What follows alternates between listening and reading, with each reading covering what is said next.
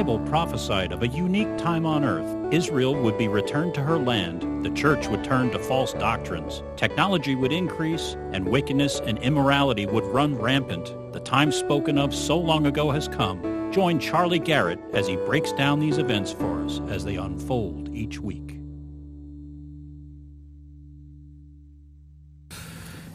It is, I didn't write it down, but I know it's 5 July. 5 July, Sunday, time for the prophecy update of the week. Got something to read before we get started. It is Sunday, 5 July 2020. The governor of California has mandated that there is to be no singing in churches. this same governor has allowed open and loud and violent protests to be held without any penalty being imposed against these vile people. And so, residents of California, you have a choice today. You have the constitutional right to your religious practice. You have a precedent set by your own governor to allow open and boisterous noise to emanate from the vocal cords of ungodly thugs. Therefore, it is not only your constitutional right to disobey this unholy edict, it is also your moral and Christian responsibility to openly defy it. Morally, because if you fail to do so, you are agreeing that his allowance of these socialist, fascist, and communist miscreants to act as they do, while you constrain yourselves, is an acceptable premise. As Christians, if you allow your voices to the Lord to be silenced, you are agreeing that praising Him, your Creator, is of less value than what you agreed to in the previous premise. It is acceptable to call for violence against the nation in which you live, but it is not acceptable to call forth the honor of the one who established this nation in the first place. Today, you must decide where you stand for the tyranny of an ungodly governor or for the glory of the Lord God. Today, don't just sing to the Lord, shout to him. Stand for your rights and honor the Lord your God. As it says in Psalm 98, shout joyfully to the Lord, all the earth. Break forth in song, rejoice, and sing praises. Sing to the Lord with the harp. Sing with the harp and the sound of a psalm, with trumpets and the sound of a horn. Shout joyfully before the Lord, the King. I am Charlie Garrett of the Superior Word Church in Sarasota, Florida. Our church will pray for you and stand with you as you decide to do what is right in this instance to the glory of God. I have a couple birthday notes I'd like to make. One of them is my friend in uh, Washington State, John. His birthday was yesterday, yes, the 4th of July. And then happy birthday to Richard Terry of Zero Hour Prophetic Ministry. His birthday is today, a couple of my friends.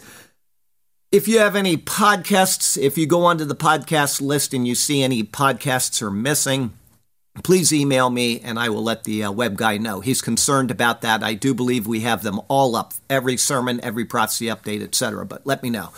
Our first category, as always, is Israel. And from the Times of Israel, Netanyahu indicates delay in annexation date after meeting with U.S. envoys. I knew this was going to happen. I knew that they would cave. We'll see if they actually do something in the next 30 days or 60 days or ever.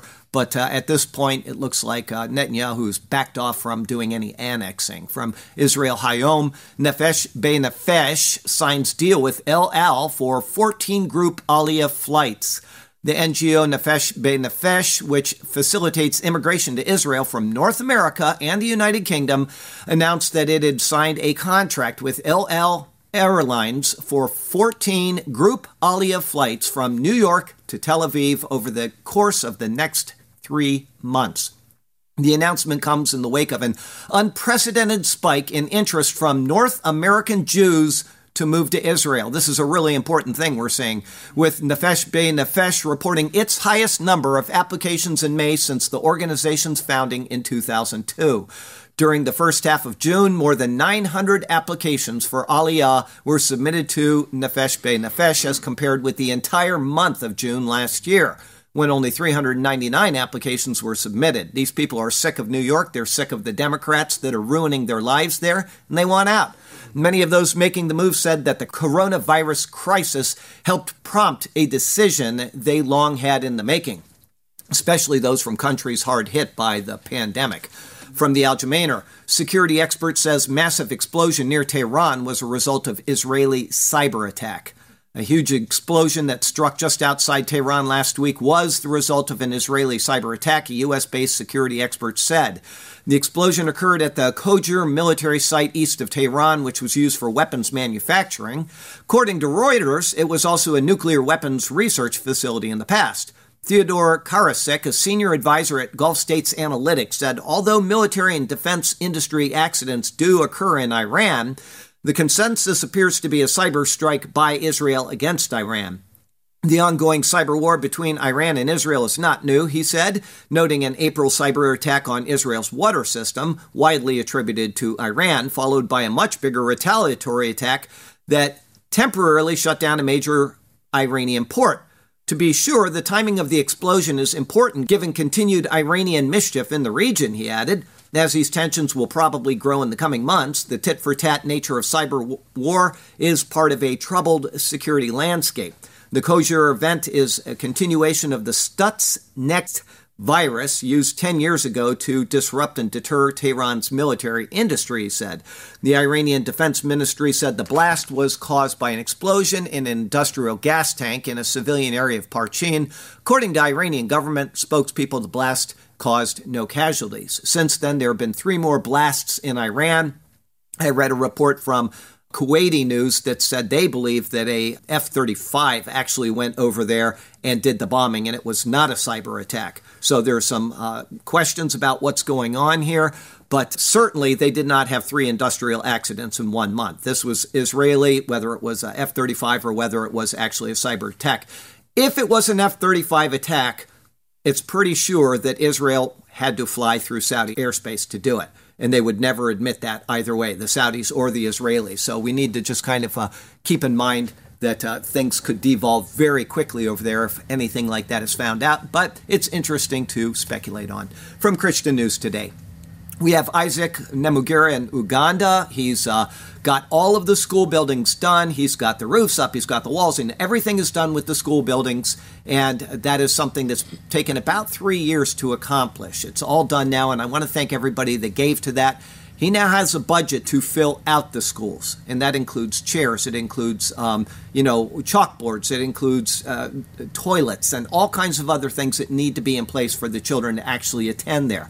It's a lot of money. And I would ask that if anybody has given in the past and is able to give now, that would be really wonderful. Uh, you can email me and I will set you up with how to contact Isaac. This school is really close to being done, and uh, it, it's just going to take faithful people saying, I want those children to be educated. Christ will be a part of that education, and it will be something that will help the entire community over there. Uh, so uh, just let me know. And then I have another thing in Kenya, which I'll talk about in a week or two as well. But for right now, just if you're interested in helping that school project in Uganda, they need a great deal to get it finished and those children in school. So let me know. From the Epoch Times, Federal judge bars pandemic capacity restrictions on New York religious gatherings. A federal judge has blocked New York State from enforcing its pandemic restrictions on religious gatherings, saying that the capacity caps imposed on religious institutions were not applied equally to secular activity. Sounds just like California. U.S. District Judge Gary Sharpe granted a preliminary injunction that barred Governor Cuomo, New York City Mayor de Blasio, and Attorney General James from enforcing the state's 25% indoor capacity cap on religious institutions in phase two of the reopening process, when other types of gatherings, such as some retail stores and salons, enjoy a limit of 50% capacity. He said that these non essential businesses that enjoy the 50% cap are not justifiably different than houses of worship. The order gives the plaintiffs, two Catholic priests, and three Orthodox Jewish congregants and other people of faith the ability to congregate at indoor places of worship at 50% capacity, provided they follow social distancing, blah, blah, blah. The state was also blocked from enforcing any limitation for outdoor gatherings, but it is not immediately clear whether that only applies to religious gatherings. So there you go. Somebody has a right mind in that state to do this. I would like to remind you that religious meetings are protected by the First Amendment of the United States of America. Opening businesses are not. Okay? Mail Online. Britain's Archbishop of Canterbury says church must think again about portraying Jesus as white. I mean, you talk about something that is highly unimportant to talk about in the world right now, that is it. I go to black churches and you know they have black Jesus on the wall. If you go to Asia, guess what they look like? My grandmother was born and raised in China, and all of the depictions that she brought back, which are now hanging on my wall, have Asians, you know, as the Good Samaritan, and there's Jesus in an Asian look. I mean, he is the Christ of the nations. He's the Messiah of Israel. He is the Christ of the nations. When you close your eyes and you think about a people group, it's usually the people group that you are associated with. And so that's what people do. All right. This is really a stupid thing. And the fact that they're even bringing this up shows that they have no valid purpose anymore in the Church of England. From Breitbart, UN Chief Guterres, I put this in here because it's biblical, even though it's not a Christian article. UN Chief Guterres calls for one supreme body of global governance. The world needs an overarching level of multilateral governance that can sideline problematic national interests, UN Secretary General Antonio Guterres said as he lamented existing UN instruments such as the Security Council. They have teeth but show little or no appetite to bite. As the world body commemorates the 75th anniversary of the adoption of the UN Charter, the founding instrument of the globalist organization, Guterres says there is a need to reimagine the way nations cooperate. We need a networked multilateralism bringing together the UN system, regional organizations, internal financial institutions, and others.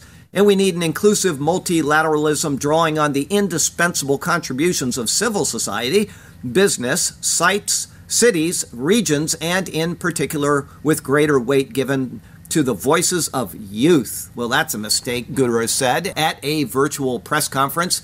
He claimed in the 21st century, governments are no longer the only political and power entity.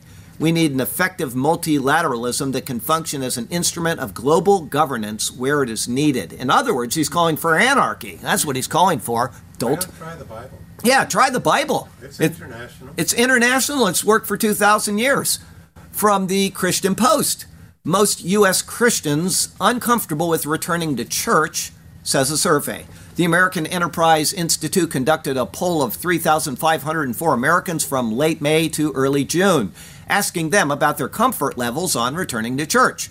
Among respondents, 64% said they were either somewhat uncomfortable or very uncomfortable with returning to in person church services.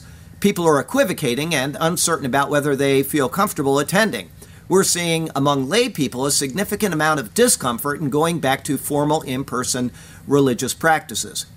While most of the overall sample were uncomfortable, the AEI survey found considerable variance in responses by racial and religious classification white evangelical Protestants were the most comfortable with attending services, with 61% saying they were either very comfortable or somewhat comfortable with attending. By contrast, only 26% of Hispanic Catholic respondents said they were either very comfortable or somewhat comfortable. Among black Protestants, 42%, way above the Hispanics, said they were very uncomfortable with attending, which was the same percentage for respondents who identified as major non Christian religions. Respondents who identified as unaffiliated were the most likely to say they would be very uncomfortable at 66%, with only 8% of the group saying they would be very comfortable. In response to the spread of the coronavirus, the vast majority of churches in the U.S. opted to shut their doors, with most moving their worship to exclusively online services. That didn't happen at the Superior Word. We never closed once, and we continue to operate well. As states have begun to reopen, Many churches have done the same thing, often with safety measures, including spacing out attendees, barring physical contact, and wearing face masks. There's face masks all over here. I oh, no, I don't see any. Anyway, uh, many churches have remained closed as a precaution after a couple of churches that reopened have found themselves reclosing amid new COVID 19 cases emerging among attendees. If that happens here, it happens. I'm not going to have my life dictated by this. PCUSA clerk Herbert Nelson, head of the largest Presbyterian denomination in the United States, recently urged caution with reopening. Now, these, if you follow the pattern, the people that don't hold to biblical Christianity are the ones that are the most scared. The PCUSA is a church in name only. They're not even a valid church at all, but they're scared to death and he's saying that we need to not open it. This guy gets his retirement one way or another. They've got funds for these people. He can sit at home, watch TV all day, and do absolutely nothing, which he does throughout the week anyway, and it doesn't matter. So there you go. It's probably better the PCUA attendees don't attend. They're probably going to find a better avenue attending online. In a video posted online earlier this month, Nelson said that while worship is important, churches should take our time and not rush into reopening for in person services. Allow us to take this slowly and to recognize in all things that we are to be the persons who help to build the abundant life that individuals seek on this side of heaven. I don't care about this life at all. I'm sorry. I mean, I'm here. I'm going to do my job. I'm going to type my sermons every Monday. I'm going to do what I do every Tuesday. Seven days a week I work from. I get up at 3:45 and I start at four o'clock working, and I work till usually after six o'clock, seven days a week. Okay, Fridays I get a little time sometimes, but I'm here to do my job. But my goal is to be with Jesus Christ. I don't care about abundant life here at all. What I care about is getting the Word of God out every single day to people, counseling them if they need help, and we'll worry about the things of this life in that perspective, and we'll consider the things of God coming soon to a rapture near you. Okay. Oh, Islam today. Zero Hedge. Russian mercenaries have entered Libya's largest oil field to block output. Man, Libya is just going through all kinds of things here, and that was not unexpected. We've been talking about it for years and years, and the reason why is because Libya will be aligning with the countries of Gog Magog coming against Israel. This had to happen, but here we go. Despite uh, General Khalifa Haftar's year long offensive to take the capital, which was recently defeated and ultimately pushed back, his LNA still controls most of the country's major oil fields. The Benghazi based commander has for years secured all oil fields, especially in the eastern half of the country. Even as Libya's official National Oil Corporation is based in Tripoli and operates under the aegis of the UN backed government of National Accord, Haftar has long used this oil weapon by threatening to impose a total blockade on exports. Recall that in late January and into February of this year, he did just that declaring a catastrophic blockade of oil fields, taking output down to almost zero to starve Tripoli and the NOC of vital state revenues, which has continued to now. With his dream of seizing Tripoli dashed, thanks in no small part to Turkey's providing significant military support to the GNA, the oil blockade appears to be enforced more severely than ever, but this time reportedly with Russian help. Since last year, it's been widely reported that Russian mercenary firm, the Kremlin based Wagner Group, is embedded with pro Haftar forces, but this latest development will certainly raise eyebrows in Europe and Washington. Most of Libya's main oil fields are under the control of the eastern based Libyan National Army, which has fought alongside Russian mercenaries, according to the United Nations. This after the NOC tried to restart production at Sharara earlier this month following a pro Tripoli forces pushing the LNA back from the outskirts of the capital, which witnessed fierce fighting for months. Oil stoppages military implications on the ground, given the GNA's national army relies on the country's oil revenue to purchase weapons via Tripoli's central bank. It remains further that oil exports make up over 90% of Libya's national revenue. And again, Haftar has long held the majority of the nation's oil fields. Trump, a year ago, even personally thanked Haftar for securing Libya's oil amid a lawless, war torn situation. Since then, U.S. policy vis a vis Haftar has been confused and unclear with moments of Washington coming close to expressing outright support, while it remains that U.S. officially and formally recognizes the Tripoli GNA under Prime Minister Fayez Mustafa al Sarraj. What that means is that the U.S. is officially supporting the GNA in Tripoli, but they're also lining and patting on the back Haftar, is coming against the GNA with his LNA.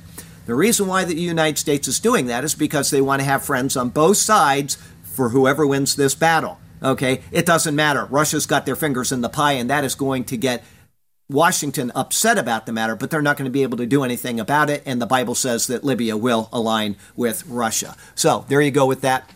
But we're doing what we can with the mess that was created by our former president.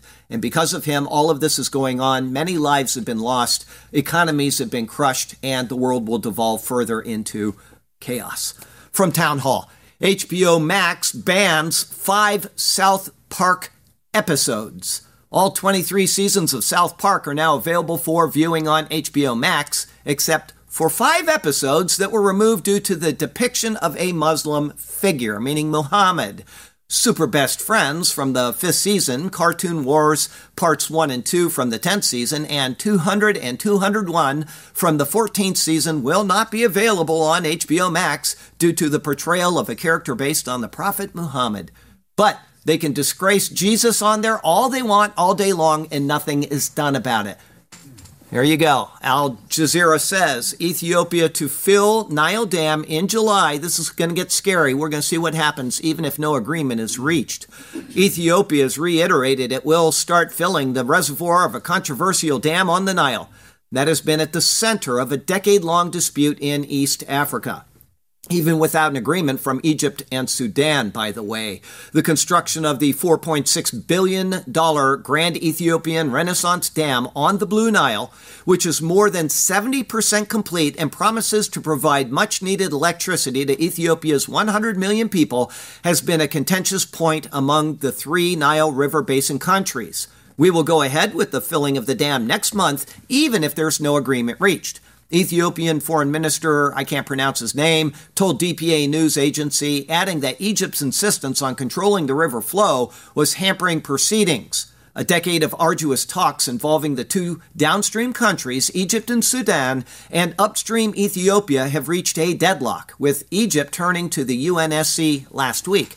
Egypt, which is almost entirely dependent on the Nile for its freshwater supplies, is anxious to secure a legally binding deal that would guarantee minimum flows and a mechanism for resolving disputes before the dam starts operating.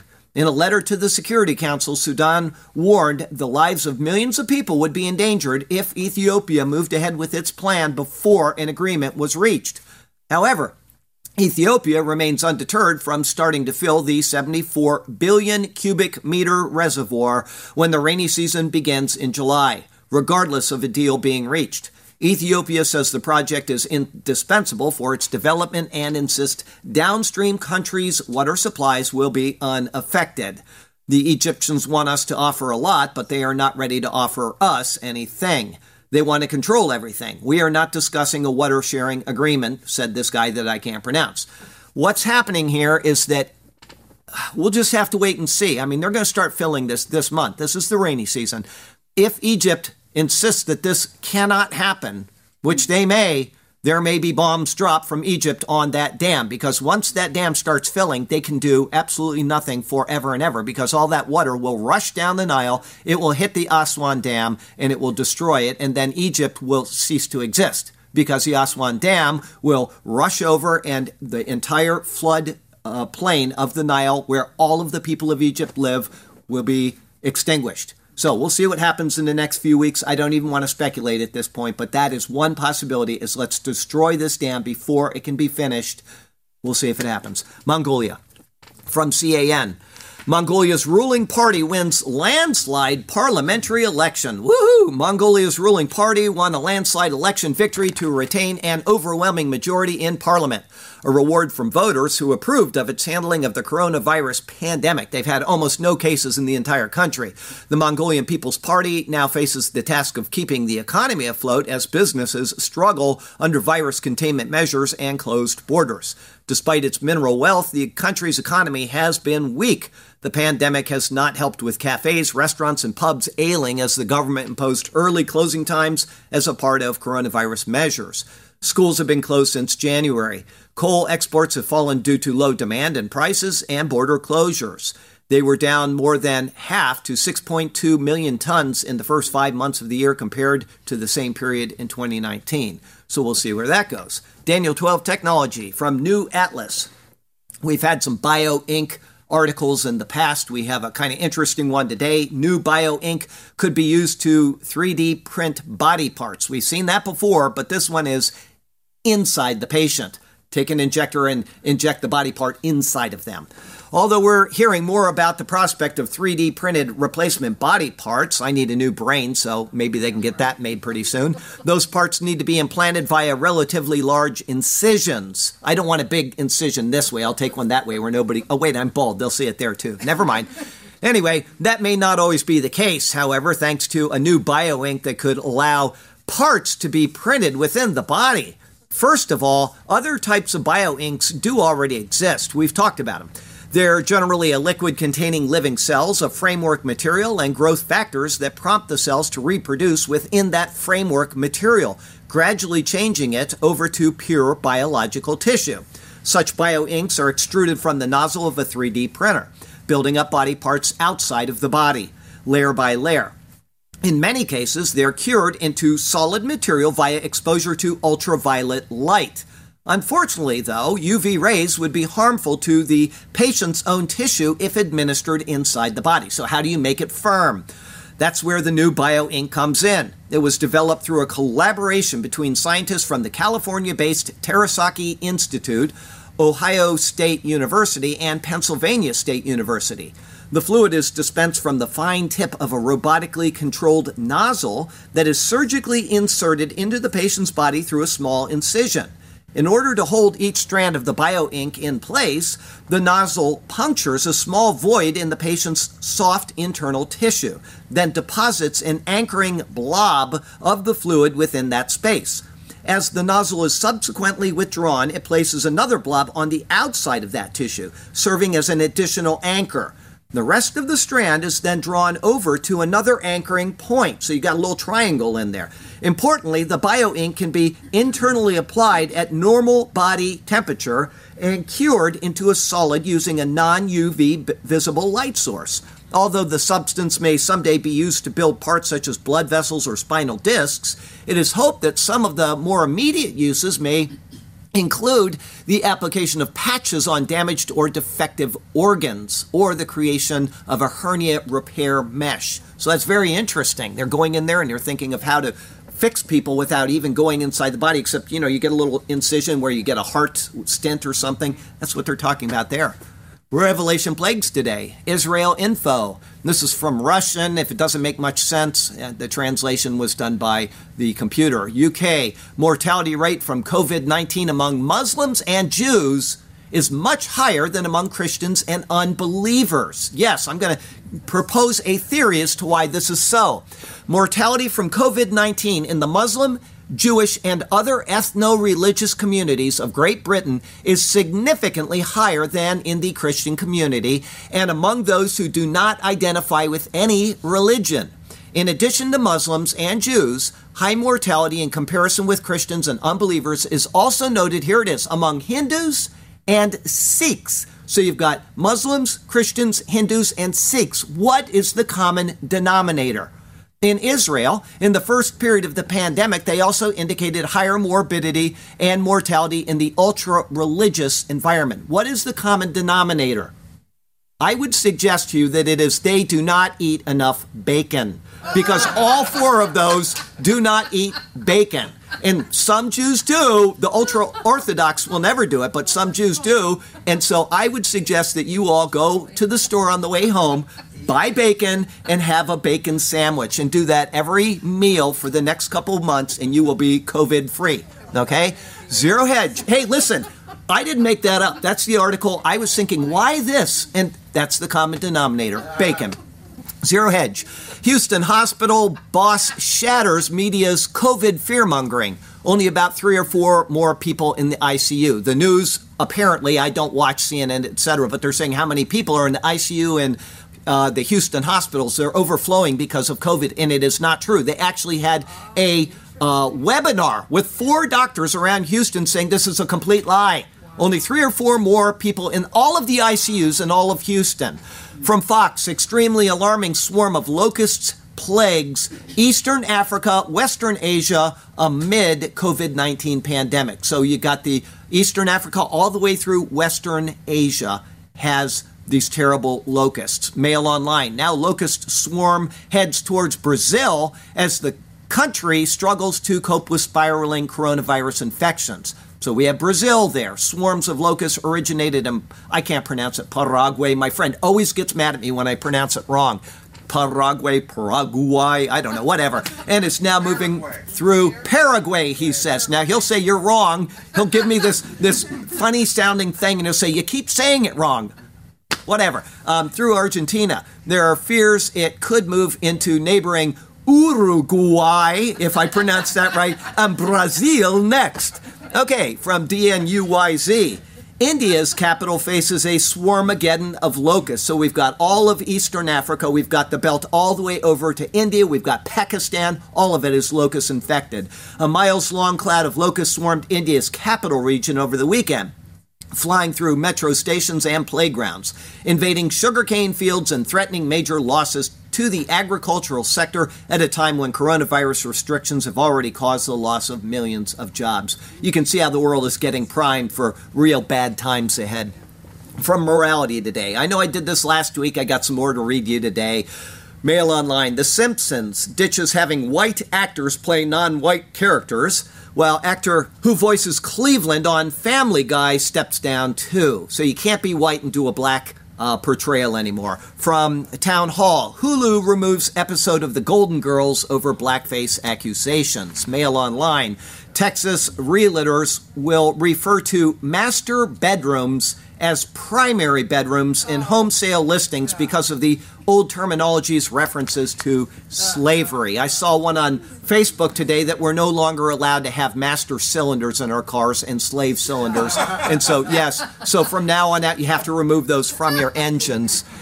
Uh, from the Times, Eton, the college Eton, pledges to decolonize its teaching after parents' appeal from the Epoch Times. Princeton dropping Woodrow Wilson's name because of his racist thinking. So now it doesn't matter. If you have thought bad in the past, you can no longer be remembered by anybody. And I would suggest that that means that every human on this planet cannot be immortalized ever again because we have all had bad thoughts. Every single one of us. This is the stupidest thing in the world that's going on right now. It's just a destruction of heritage in order to form something far less wonderful. Anyway, we'll go on. Um, Epoch Times, Mississippi governor, I'm sure you all saw it, signs bill removing state flag with Confederate emblem.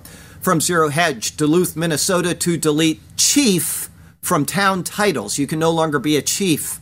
Mail Online, canceling Duke. John Wayne Airport is targeted for a name change to Orange County Airport as California Democrats call out the film legend's racist and homophobic statements, completely denied by his children, saying that he would have helped any black person any time. But it doesn't matter what you would have done. All it matters is what people think about you.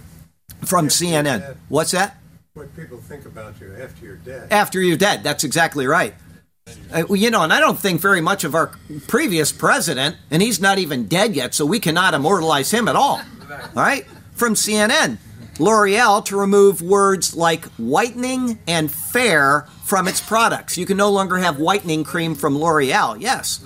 Our other category, Trinidad. I don't know if you all know this, but Trinidad is going through a lot of trouble right now. It's not making the news at all, but uh, our sister Ruth, who attends online, has been emailing me this week, and she says that the religion of peace down there is causing a lot of trouble.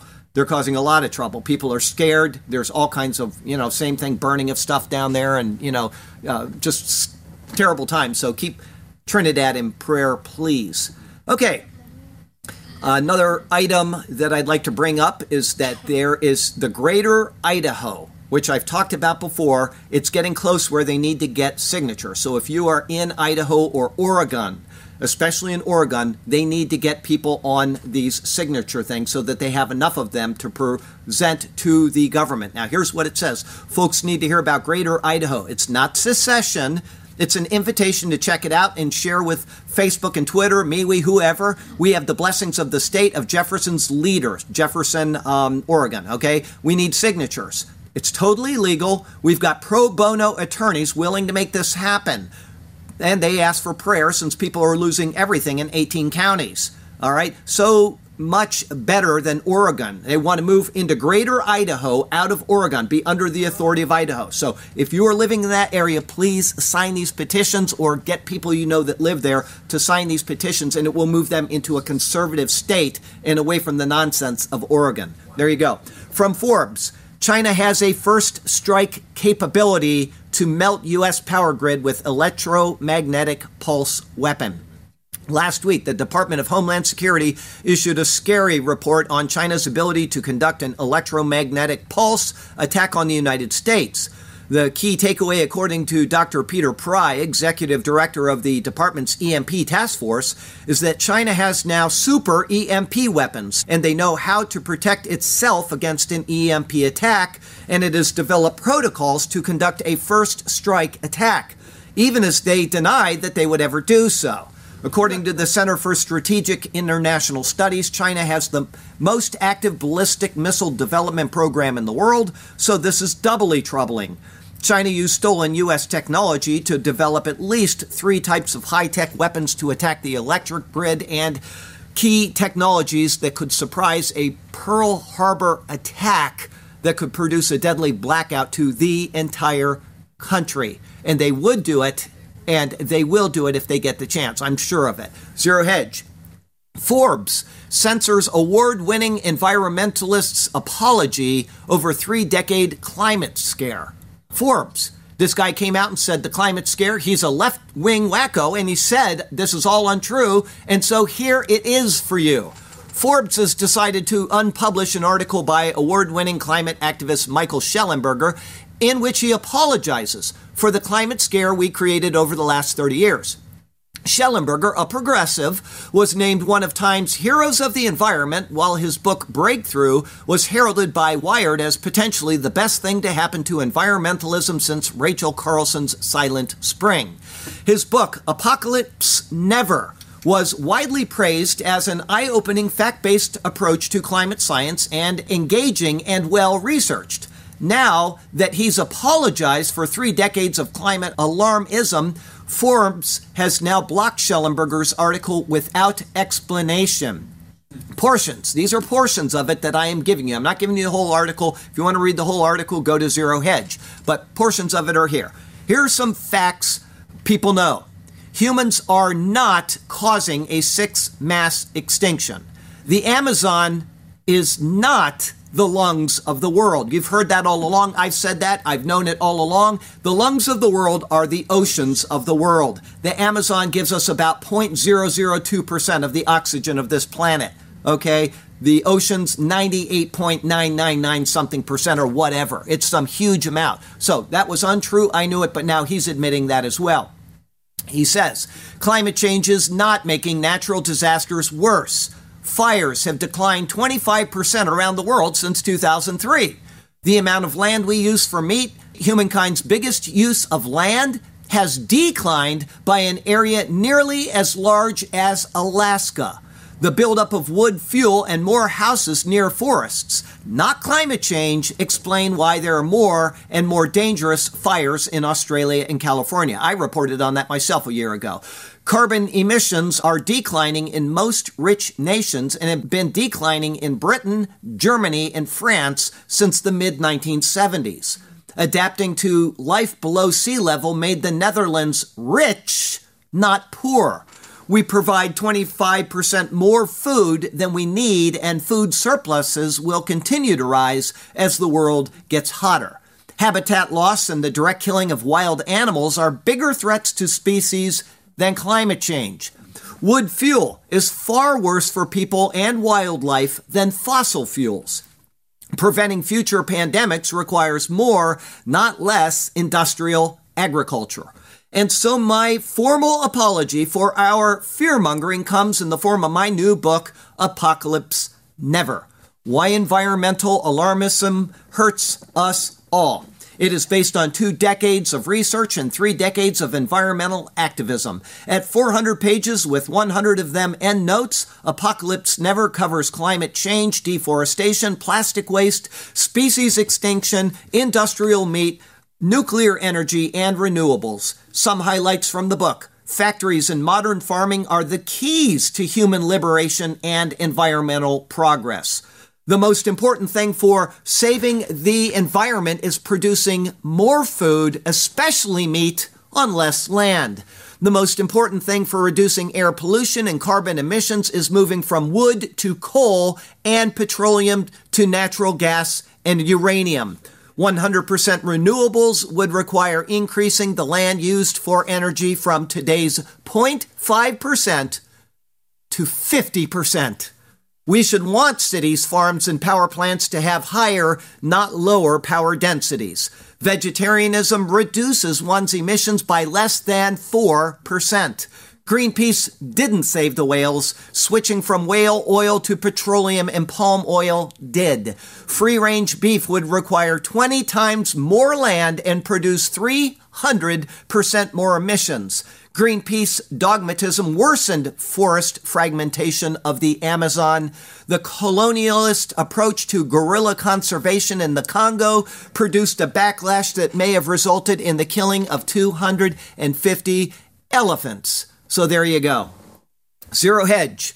Ron Paul the media is lying about the second wave. He must have been watching these updates for the past six months because he's coming out with this, but he got this right. For months, the Washington Post and the rest of the mainstream media kept a morbid COVID 19 death count. Remember that every day? That's all you ever saw on their front pages and at the top of their news broadcasts. The coronavirus outbreak was all about the number of dead. The narrative was intended to boost governors like Cuomo in New York and Whitmer in Michigan, who turned their states into authoritarian under the false notion that destroying people's jobs, freedom, and lives would somehow keep a virus from doing what viruses always do spread through a population until eventually losing strength and dying out. The death count was always the headline. But then all of a sudden, in early June, the mainstream media did a George Orwell and lectured us that it is all about cases. And it's always been all about cases. Death and especially infection fatality rate were irrelevant. Why? Because from the peak in April, deaths had decreased by 90% and were continuing to crash. That was not terrifying enough, so the media presented this good news did not exist. With massive increases in testing, the case numbers climbed. This is not rocket science. The more people you test, the more cases you discover.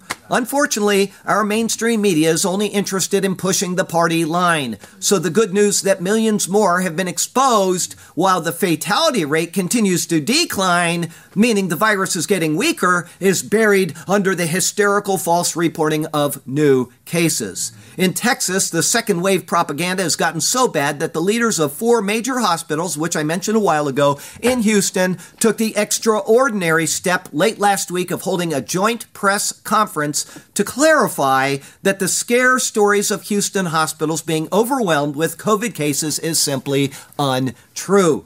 In fact, there has been much reporting that the spike in Texas cases is not due to a resurgence of the virus, but to hospital practices of COVID testing every patient coming in for any procedure at all.